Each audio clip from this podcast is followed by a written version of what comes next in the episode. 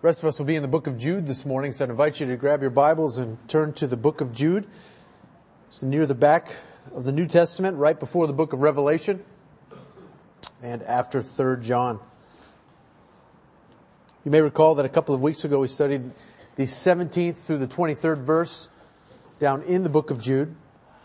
And this morning we'll go ahead and consider the concluding verses, verses 24 through 25. Just for the sake of review, I do want to set the table a little bit for us contextually. We see that Jude is the author of the letter. He is writing it, and Jude, uh, as we said last time, would be the half brother of the Lord Jesus Christ, the brother of James. He claims to be the brother of James, but he calls himself a slave of Jesus Christ here in the outset. But he's writing the letter specifically to those who are called. It says in verse 1, Beloved in God and the Father and kept for Jesus Christ. He tells them that he wanted to write him a letter, as it says in verse 3 about their common salvation. As he goes on to say, I found it necessary writing to appeal to you that you contend for the faith. That is to say, I wanted to write to you about our great salvation, but in light of the current attack against the faith, I said you better pick up and defend the faith or we're not going to have a faith in common at all. Because it was under such great attack. And then what ends up happening in verses 4 all the way down through verse 16 is a clear articulation and outline of the types of people and the types of tactics that are going on here at the church that Jude is ministering to and writing this letter to. So he outlines the type of false teaching that is happening. Then, which what we looked at last time in a little bit more detail, was in verses 17 through 23. After Jude said, contend for the faith, and then he explains all of the attacks, he stops, he says, but you beloved. And he begins telling what they need to do, and he tells them they need to remember the prophets have said these things. This is no surprise to God. And then he tells them that you must keep yourself in the love of God. And specifically the way you do that is by praying in the Holy Spirit, praying according to the will of God, in accordance with the Holy Spirit. Build yourself up in the most holy faith, that you should be strengthened, and to be eagerly anticipating the second coming of Christ. And then to be going out and actually grabbing people that are perhaps being taken away by these false teachings and the assaults against the faith. So there are those who may be confused, and there may be those who are, are committed, and then there are those people that are absolutely convinced of these things. Jude has instruction to go out, and because the stakes are so high, to rescue people. So there's a heavy emphasis in the book of Jude, as we've looked at already, upon the believer to be contending for the faith personally. There is a responsibility for you, if you are a Christian, to be contending for the faith, earnestly, incessantly, promoting and defending the faith that was once for all delivered to the saints. But in the midst of the assault on the faith, and if you read through the book of Jude, it is somewhat of a quiet but ominous plaguing as you read through it of uncertainty. It's because of there's a unsettling reality that's staring you right in the face as you read this book. And because we're maybe perhaps removed generationally from this letter, these aren't our friends that walked off the planet spiritually, so to speak. They were their friends. They were the people that warmed the pews or sat next to them or did ministry next to them that were no longer walking with Christ. They have followed hook, line, and sinker into false teaching. Apostasy is a reality that is staring at this church that Jude is writing to and by application staring us right in the eyes as we read this book, and it is a frightening reality. For those of you who are not familiar, apostasy is simply to turn away from. Specifically in the spiritual realm here, turning away from Jesus Christ in the once for all delivered to the saints faith. It is to turn away from Jesus Christ and say, I'm not going to follow him anymore. I'm going to follow something else.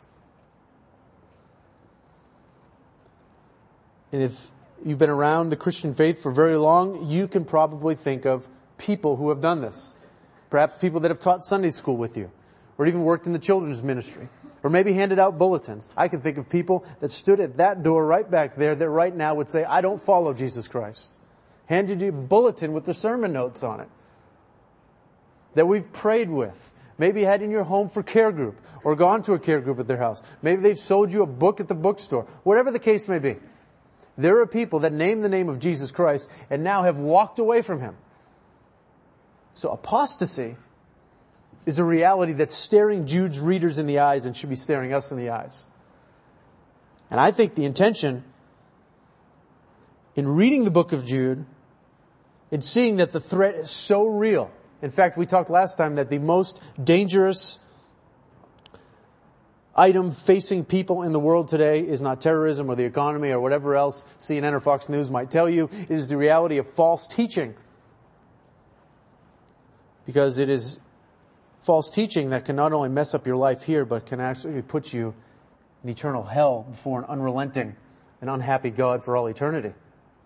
So what you believe about God is very important.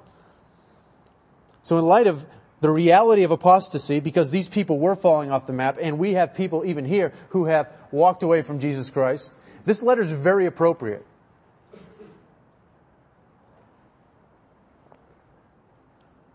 It should make you, as you read the book of Jude, as I have, and ask the same question, what about me? What is going to stop me from cashing in? What is going to stop me from saying, forget it. It's not worth it. The gospel is too restrictive. I'm going to go somewhere else. I don't believe it anymore. What will stop you from doing that? See, that is the question that's looming in the book of Jude as you get through the first 23 verses. How am I going to make it to the other side? What if I really want to? Maybe I'm not strong enough. So Jude writes this letter to rouse his flock to action, specifically contend earnestly for the faith.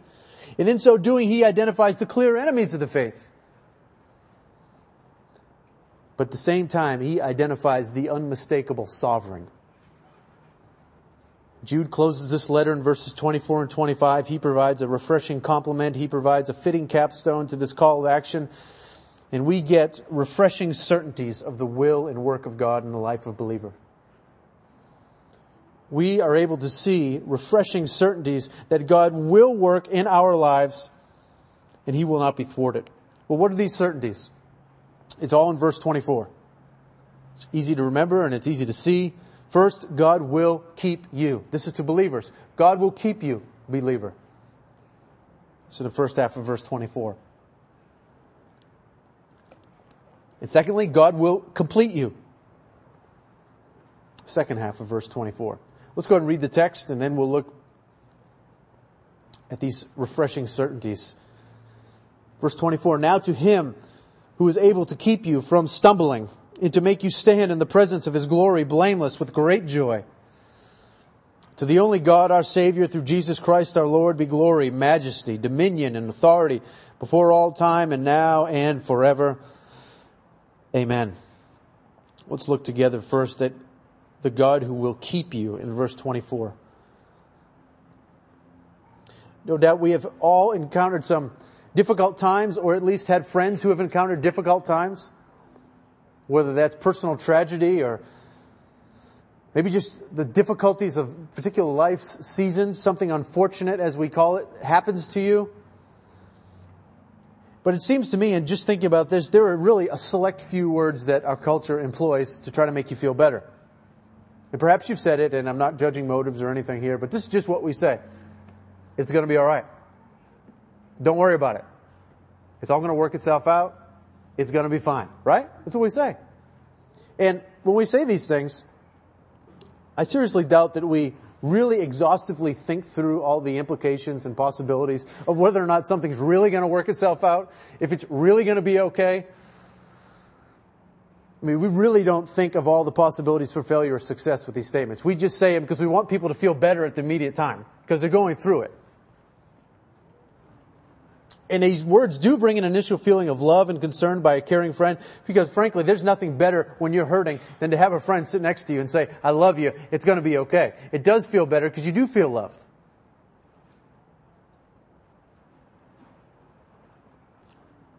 But these concerns by a friend, while giving a feeling of love and care initially, they do not truly have the substance to produce an enduring certainty of relief. In other words, you're going to wake up tomorrow by yourself and you're going to think, what am I going to do? Right? Now you contrast this with Jude in the midst of the most dangerous foe facing humanity, false teaching, and it's, they're literally picking off Christians left and right. People are walking away from the faith. There are casualties in this spiritual insurgency. And Jude's got to say something at the end. He's going to say something with this letter. It's not just pull yourself up by the bootstraps, as someone has said, sola bootstrappa, right? It's not that. What is it? What, what's going to really get you up in the morning and know, oh, I have certainty. So whatever Jude says here, it's got to be big. It's got to be good. It's got to last. It's got to be certain. Look with me at verse 24. He says, now. And in the Greek New Testament, that is to cut off from the previous section where we are and to give us a totally different focus right here where we're going.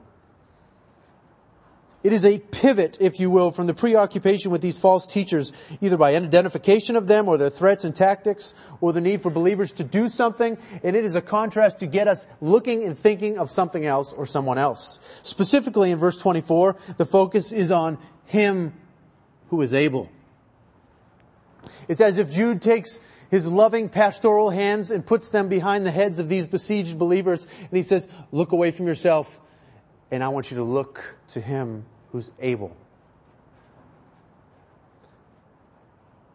The reason for any uncertainty or anxiety on behalf of believers would be because of our own inability, our own lack of sovereignty.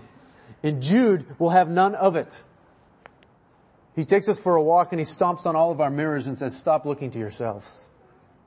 I want you to look somewhere else. I want you to look at the loving, powerful God specifically the God who is able. The word translated for able here is literally the word that indicates power, ability. It's communicating God's sovereignty, His omnipotence, His unthwartability, which I don't think is a real word, but it fits. It underlined in red in word. Unthwartability is who He is. He's in heaven. He does whatever He pleases. God is powerfully able. He's unthwartable. Well, He's able to do what? What does it say, verse 24? Now to Him who is able to keep you from stumbling. See, this is, this is really good news. There are two words that I want you to zero in on here in the first half, and that is keep and stumbling. And the word keep, in most of our English Bibles, we have the word keep or kept translated three times in addition to this one in the book of Jude. Verse 1, believers are kept for Jesus Christ. Verse 6, the angels did not keep their domain. Verse 21, believers are to keep themselves in the love of God. However, here in verse 24, we actually have a different word in the Greek New Testament, and the force behind is a bit stronger than just keeping. The word could also be translated guard, protect, defend, keep safe. It is to used also to hold someone in close custody. In Acts chapter 12, it's used when speaking of Peter being guarded while in jail. It says in verse 4, when he had seized him, he put him in prison, delivering him to the four squads of soldiers to guard him. That is our word. Guarding, protecting, keeping aware, keeping safe, keeping in a spe- specific area, able to transport from one to the other. Well, who is kept? Who is guarded? Look again at verse 24. Him who is able to keep you, you. You. It's a, it's a second person plural, literally, you all. Or if you're from the South, y'all. Or from New England or Rhode Island, so we don't claim Rhode Island as part of New England. We just, you know, New England or Rhode Island. It's a geographic joke. Use, right? All of you. You, well, who is this you? Is it everyone who's ever lived? Well, that would make no sense because this letter is actually contrasting unbelievers and believers and false teachers that are going. They've been actually mocked out for condemnation, as he says earlier. This is referring to a distinct group. Through the book of Jude, he narrows his focus to believers, he widens it to false teachers, and then he narrows it again to believers. Look at verse 1. Jude, a bondservant of Jesus Christ and brother of James, to those who are the called. Who are they? Beloved in God the Father and kept for Jesus Christ. So the focus is narrow already. Verse 3, beloved. He's speaking to the beloved. Verse 5, I desire to remind you. Who's the you? Those who are called, beloved, kept. And then all the way down to verse 17, after talking about the false teachers, he says, But you, in contrast to them, beloved. Then verse 20, But you, beloved. So those who are beloved in God are actually kept for or guarded by God. But guarded from what? What does it say? Him who is able to keep you from stumbling. Literally, it's unstumbling. It's to make you stand. It's to make you not fall down. In the midst of the false teachers and their various and sundry attacks upon those of the faith, you, believer, will not stumble. That's what the text says. You will not fall. This is not to say you will not sin, but that you will not turn away from the faith. You will not become an apostate. You will not become one who is turned away. Those who are truly beloved in God, those who are truly called, those who are truly kept for Jesus Christ will not turn away. That's what the text says. That's what God says. You will not turn away.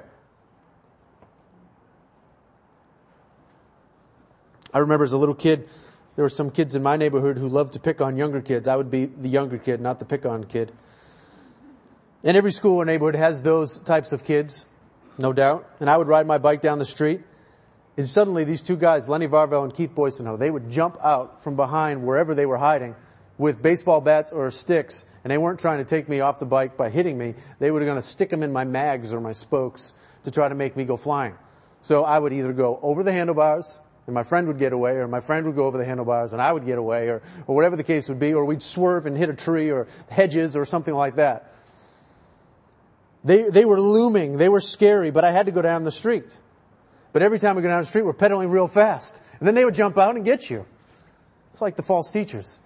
They lay in wait. And what do they want to do? They want you to stumble. They want you to go over the handlebars spiritually. They want you to crash and burn. And in the midst of this setting of those coming after you, Jude says, there's one who is able. He's able to keep you from stumbling. He's going to make sure that you don't stumble. These guys are out there, but that's all right because God is stronger than them. He's greater is He that is in you than He is in the world. He's stronger. He's more powerful. God says, I will keep you from stumbling. People are falling away to all types of theological disasters. There's a crisis going on. Church is besieged by false teaching and God says, I will guard you. Our greatest need is met with the greatest defender. God says, I will keep you from stumbling. The text does not say, I'm sure everything's going to be all right. I'll cross my fingers and hope you get to the other side. The text doesn't say that. It says, as long as God is God, He will powerfully and successfully keep you. Now that is an answer that we need in the midst of a spiritual insurgency. That is the type of thing that just eradicates spiritual anxiety in the midst of false teaching. That is the type of thing that says, I can trust him. He's powerful. He's able, no matter what the threat, he is able to keep me. I may not be able to keep him, but he's able to keep me. That's good. All of the dangers, and they are myriad, of this letter are solved by the God who is able. The perseverance of God is a powerful and certain thing. It's refreshing. So therefore, the perseverance of the saints is a reality. We can persevere because God will persevere you. That is what the text is teaching, and that is refreshing. Let's look together at the second half of the verse. God will complete you. And the two verbs in this passage are keep you and make you stand, and both of them are explained by the God who's able. He's able to keep you and he's able to make you stand. So Jude now switches from the certainty in the here and now to the certainty in eternity. There's a great need here, Jude says, and God can keep you through it. He can make sure, He can keep you right here so you will not go off the track spiritually. But then, what about before God? What's going to happen on that day? Well, Jude answers and said, God is sovereignly in control of keeping you now, and that same sovereign God will keep you finally and ultimately until He presents you before His glorious throne. This is so good. Even if there was daylight savings time last night and you're tired, this should wake you up. This is so good. This, this is, this is the stuff that praise songs are made of. It says in verse 24, He is able to make you stand in the presence of His glory blameless with great joy. The passage says that if you, if me, if, if all those who are in Christ, along with all of the believers throughout the ages, will be able to stand in the presence of His glory. The verse literally says, you will be able to stand looking down the eye or eye to eye with. Well, whose presence is it? It's God's presence. And Jude's here saying an amazing thing that if you're a believer, you are actually going to be able to stand in his presence eye to eye. It, it, right in front of him. You have his attention. He definitely has your attention and you are there and you're standing there. This passage is amazing on so many levels, but I just want to focus on a couple here. First of all, you and me. And while I don't know everybody here, I know many of you, but I know we're all alive and we're human beings, so we're descendants of Adam. We all have no right to stand there before Him. We do not deserve to stand in the presence of His glory because we are born enemies of God and we exacerbate this condition by running from God and undermining Him in His glory at every turn. Our heritage is not of devotion to the king, but treason. It is rebellion.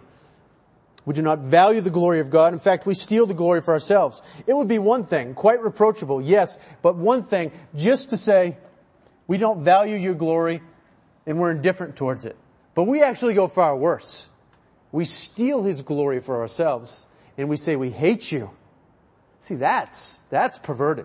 That's messed up. That's the type of stuff that makes monarchs angry.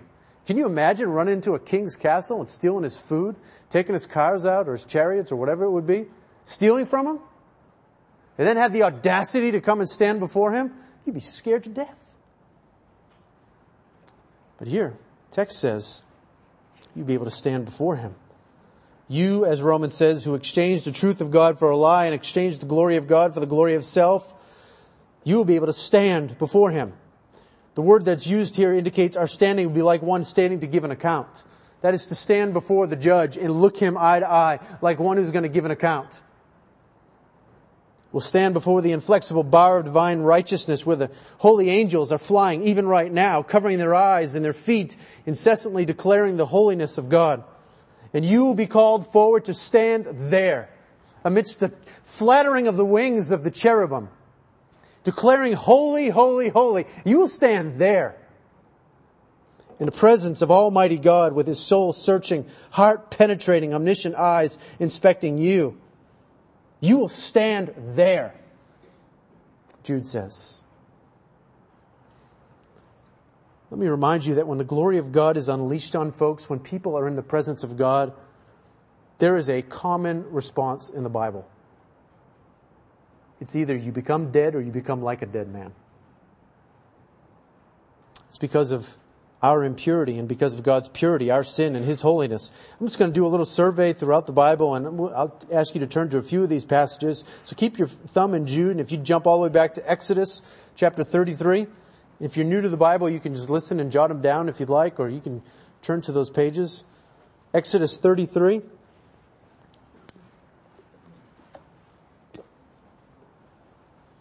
We are trying to see what happens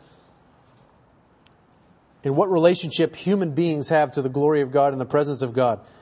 Psalm 68 says that Sinai quaked at the presence of God. Moses, here in Exodus 33, 18 through 20, Moses says, I pray you show me your glory. He wants to see it. And jump down to verse 20. God says, You cannot see my face, for no man can see me and live. He's like, No, Moses, you don't understand. You want to see me? If, if you see me, you'll be incinerated by my glory. Is that really what you want? You'll be absolutely wiped out by my glory. Flip over to Leviticus chapter 9. as you're going there, 1 Kings 8 says that when the priests came from the holy place, the cloud filled the house of the Lord. So that the priests could not stand to minister because of the cloud, for the glory of the Lord filled the house of the Lord. That is to say, the priests, the holy men, who are supposed to be the mediators, are going in there, and the glory of God is in the presence. They can't even stand. Here in Leviticus chapter 9, verses 22 through chapter 10, you have the sons of Aaron, Nadab and Abihu and they get exposed to the glory of God. See, you see first the sacrifice and then these guys. Look at verse 22. Then Aaron lifted up his hands toward the people and blessed them, and he stepped down after making the sin offering and the burnt offering and the peace offering. And Moses and Aaron went into the tent of meeting. When they came out and blessed the people, look at this, the glory of the Lord appeared to all the people. Then fire came out from before the Lord and consumed the burnt offering and the portions of fat on the altar. That is to say that fire just came out and totally incinerated everything there. And what did the people do? And when all the people saw it, they shouted and fell on their faces, down, shouting. They just saw the glory of God. They are right on their faces. Verse, chapter 10 verse 1, now Nadab and Abihu, the sons of Aaron, took their respective fire pans, and after putting fire in them, placed incense on it and offered strange fire before the Lord. So they, they, they got momentum here and they're gonna run up and jump up and they're gonna, this is their first public appearance. They got their fire, and it's time for them to take the show. And what do they do? There's all kinds of speculation on what they did with this strange fire.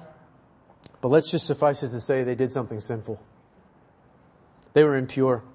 Text goes on to say they placed incense on it and offered strange fire before the Lord, which he had not commanded them. In verse 2, and fire came out from the presence of the Lord and consumed them, and they died before the Lord. Chapter 16 of Leviticus says they died when they approached the presence of the Lord. Impure, unholy, blameworthy people before the presence of the Lord were torched in an instant by God's intolerant holiness.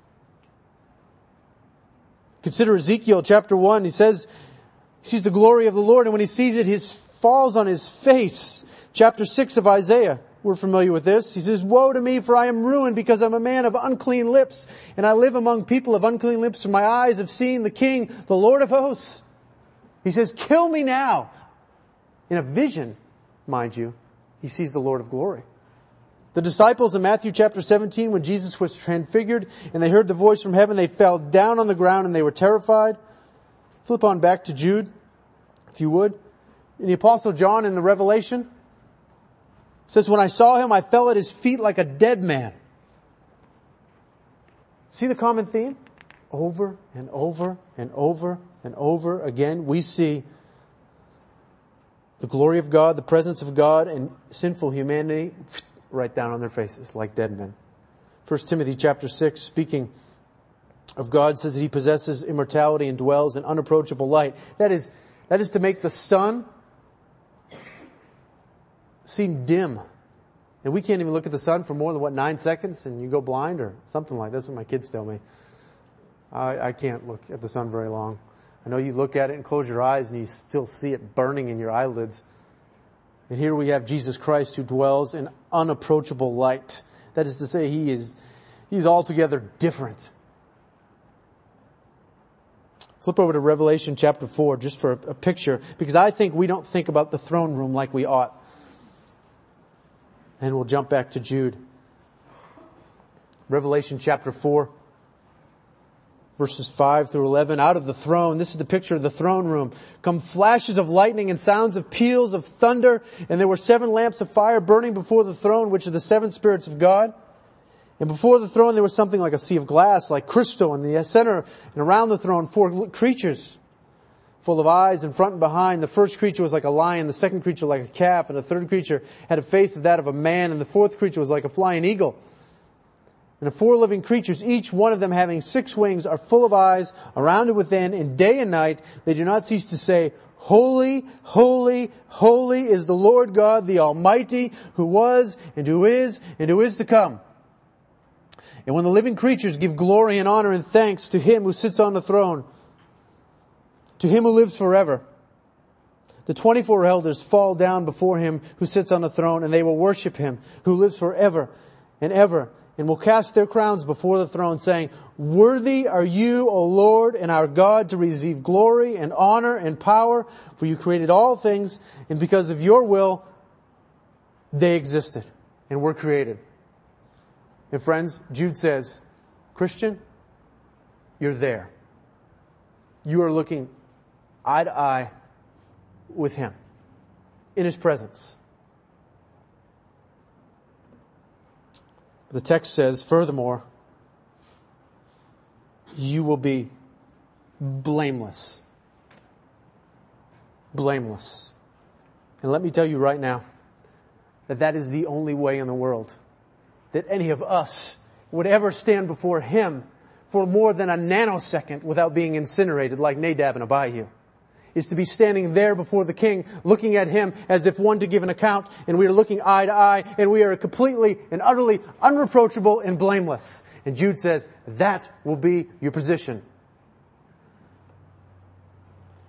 You will stand before the intolerantly holy God, and you will stand there blameless. The word translated blameless is often used in the Greek translation of the Old Testament to describe animals that are fit to be sacrificed to God.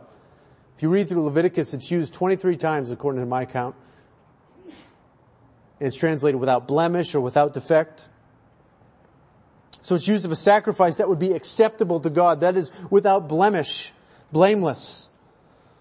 Ephesians 1 says that He chose us before the foundation of the world that we be holy and blameless before Him. That is the same word. Well, how can this be? How can you and I, the glory robbers, stand before the glory of God, the King, and be blameless? Peter uses the same term to describe Jesus Christ. 1 Peter 1:18 knowing that you were not redeemed with perishable things like gold or silver from your futile way of life inherited from your forefathers but with the precious blood as of a lamb unblemished and spotless the blood of Christ. Ephesians, Hebrews 9:14 Christ through the eternal spirit offered himself without blemish to God. Because of the powerful, effective work of the Lord Jesus Christ, you will be able to stand before the King's throne. You will stand there blameless because he hung there on Calvary, blameworthy, though he was not. And you likewise will stand there blameless, though you do not deserve to be. If you're a Christian today, you've been credited with the righteousness of Jesus Christ, justification. You have been charged with His righteousness because on that cross, He was charged with your sin. And by faith, you receive the righteousness that He earned, His obedient life, even obedience unto the point of death. And that righteousness, that infinite eternal righteousness is charged to your account. So you know positionally, you stand right before God right now, perfectly righteous, blameless, positionally. But on the other hand, practically, I'm a sinner. You're a sinner. We sin. We live in this body. We have a flesh. We are people that sin. Hopefully not as much as we did a year ago or a month ago, but we still sin. But there's a day coming when God will powerfully transform these earthly bodies into the glorious image of Jesus Christ, and you will be made like unto Him, and you will see Him as He is, and you positionally and practically will be the same because you will be standing there blameless before the throne. This is just a glorious truth to be standing there before the throne of God blameless because of the Son of God who is indeed blameless. Do you see the connection? God would have to reject his own son before he would reject you because it is his righteousness and your union with him that gives you any merit to even stand there in the first place. What an embarrassment to us to try to cling to anything but Jesus Christ. Colossians 1 brings it together. Go ahead and flip over to Colossians if you want. Chapter 1, verse 21 and 22. I want you to see this because it kind of brings it all together for us.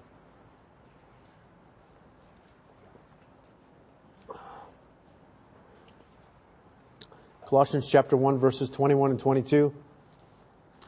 And although you, were formerly alienated and hostile in mind, engaged in evil deeds. That's quite a resume, huh?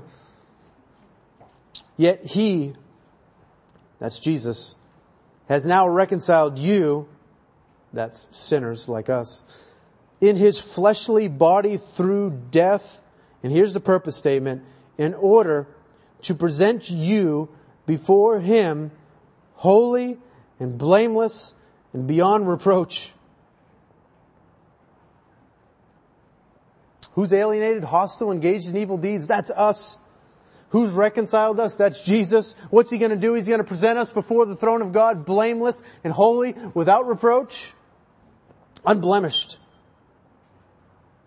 Thanks be to God for the Lord Jesus Christ and His substitutionary atonement. Thanks be to Christ for His active obedience to the law and His willing submission unto death. Thanks be to God to the Lord Jesus Christ. And I tell you right now that on that day, when you stand there looking down the eye, when you stand there before Him with the peals of thunder coming forth from the throne and the angels flying around and everyone on their face, you'll value Him then. You will value the gospel at that point because I know I don't value it like I should now. And certainly you don't value it like you should.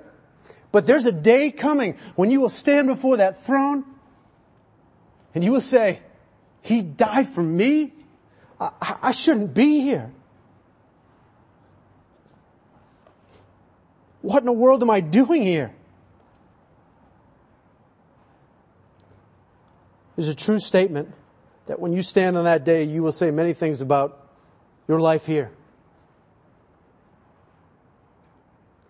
But some of the things you'll definitely say will be, I did not meditate on the gospel enough. I did not regard his blood enough.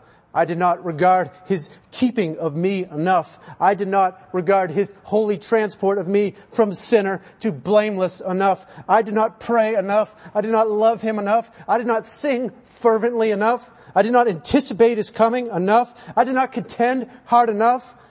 The list goes on and on. You'll stand there before him and you'll just say, Christ. Christ. You'll stand before that throne, fully conformed into the image of your Savior. Your sin is removed. And you're able to worship and behold Him. There'll be no fleshly impediments. You will not be hung to this earth by any type of sin. Your mind will not float away to thoughts about your own glory and self-exaltation or things about ways to waste time. You will be preoccupied with the King, looking down the barrel, looking right at Him. And your hearts will be filled with redemptive joy, even as the text says, with joy. He will present you blameless before the presence of His glory. You will not be incinerated, but you will be overjoyed and overflowing with joy. Be filled with redemptive joy. You'll be beholding him as he is, and your understanding of the gospel will be like never before. And you are before him, and it'll be great joy, great joy as you stand before him. I think of the stunt man, Evel Knievel, his son went and tried to duplicate some of his dad's tricks. I think his son's name was Kyle, and he jumped over a place in Las Vegas. And he got to the other side and all the camera crew came running up and his bike crashed and he's laying there on the ground and they're thinking, is he dead? Is he dead? And they come up with the camera crew and the microphone and they look and he's laughing hysterically. And they say to him, why are you laughing? And he just can't say anything and he just says, I should be dead. I should be dead, but I'm alive. You know what? We have something in common with Kyle Knievel on that day.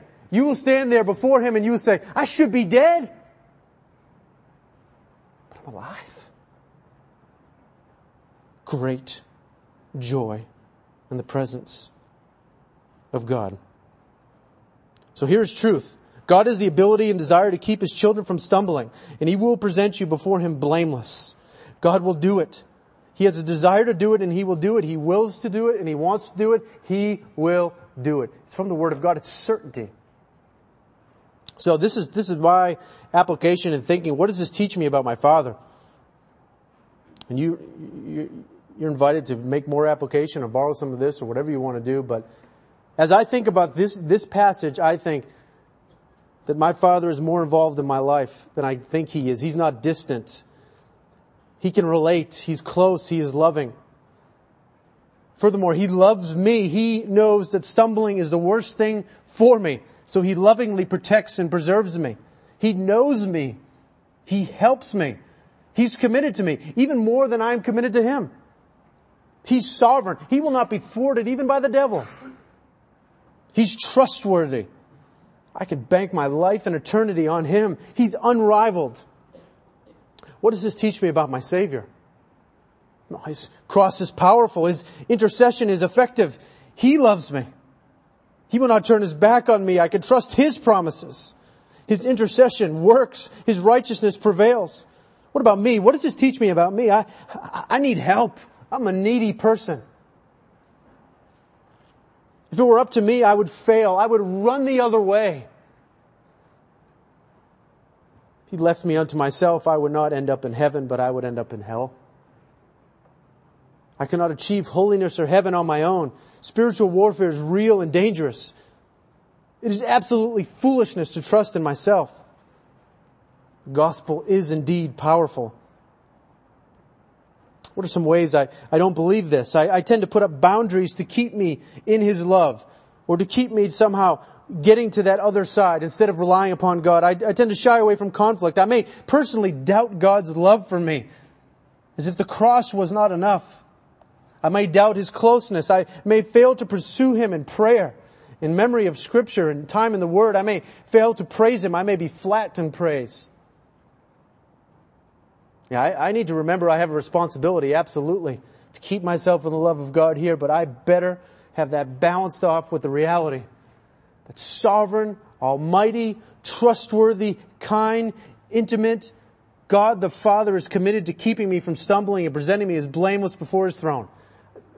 This is life changing stuff, guys. Because if you're a Christian here today and you could say, I have not fallen, I have not stumbled. And I would say, why? Why does that happen? And if your answer is anything else than Almighty God and His power and pleasure have done it, it's unbiblical and it's wrong. He's done it. And if you sit here today and say, God is great, I want to praise Him, and someone asks you, why? Your answer should be, because God is pleased to, to inhabit the praises of His people. He is pleased to incite in me God-centered praise to give to Him. He's the one inflaming my heart, even right now. It's the same powerful, loving, and trustworthy holy God who is keeping you today that will present you tomorrow. He is unthwartable. He is sovereign. He is committed to His glory and His own pleasure in the keeping of His promises. And you and I are the blessed benefactors of this reality and we will stand before him one day, looking down the eye, if you will, looking eye to eye with the king as those who are blameless, not based on our merit, but based upon Christ's merit. He is indeed altogether lovely, altogether worthy of genuine, heart flooding, passionate thanksgiving and praise. And that's exactly what Jude wants you to do when you conclude this letter. Because what we have at the end in verse 25 is one of the most stirring, glorious, and powerful benedictions in the Bible. It's not a prayer, it's an assertion of what's true. There are no verbs here. This is just saying, this is true. I'm going to read the whole, the whole passage just for the effect because it is glorious, and then we'll pray and we'll be done. Now, now to Him and Him alone, who is able to keep you from stumbling and to make you stand in the presence of His glory blameless with great joy. Literally, the only God, our Savior, through Jesus Christ, our Lord, glory, majesty, dominion, authority, before all times, right now, and forevermore. And what do you say as a result of that? Amen.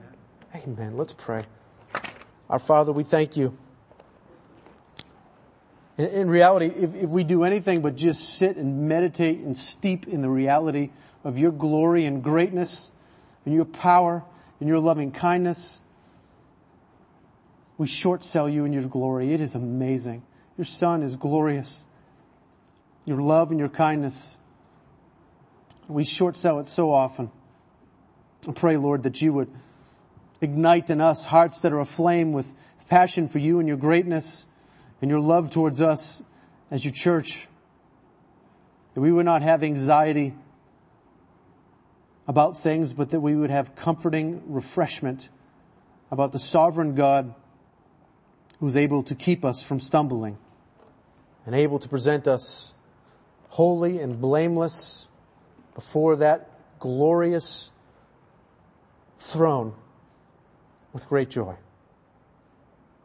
Amen.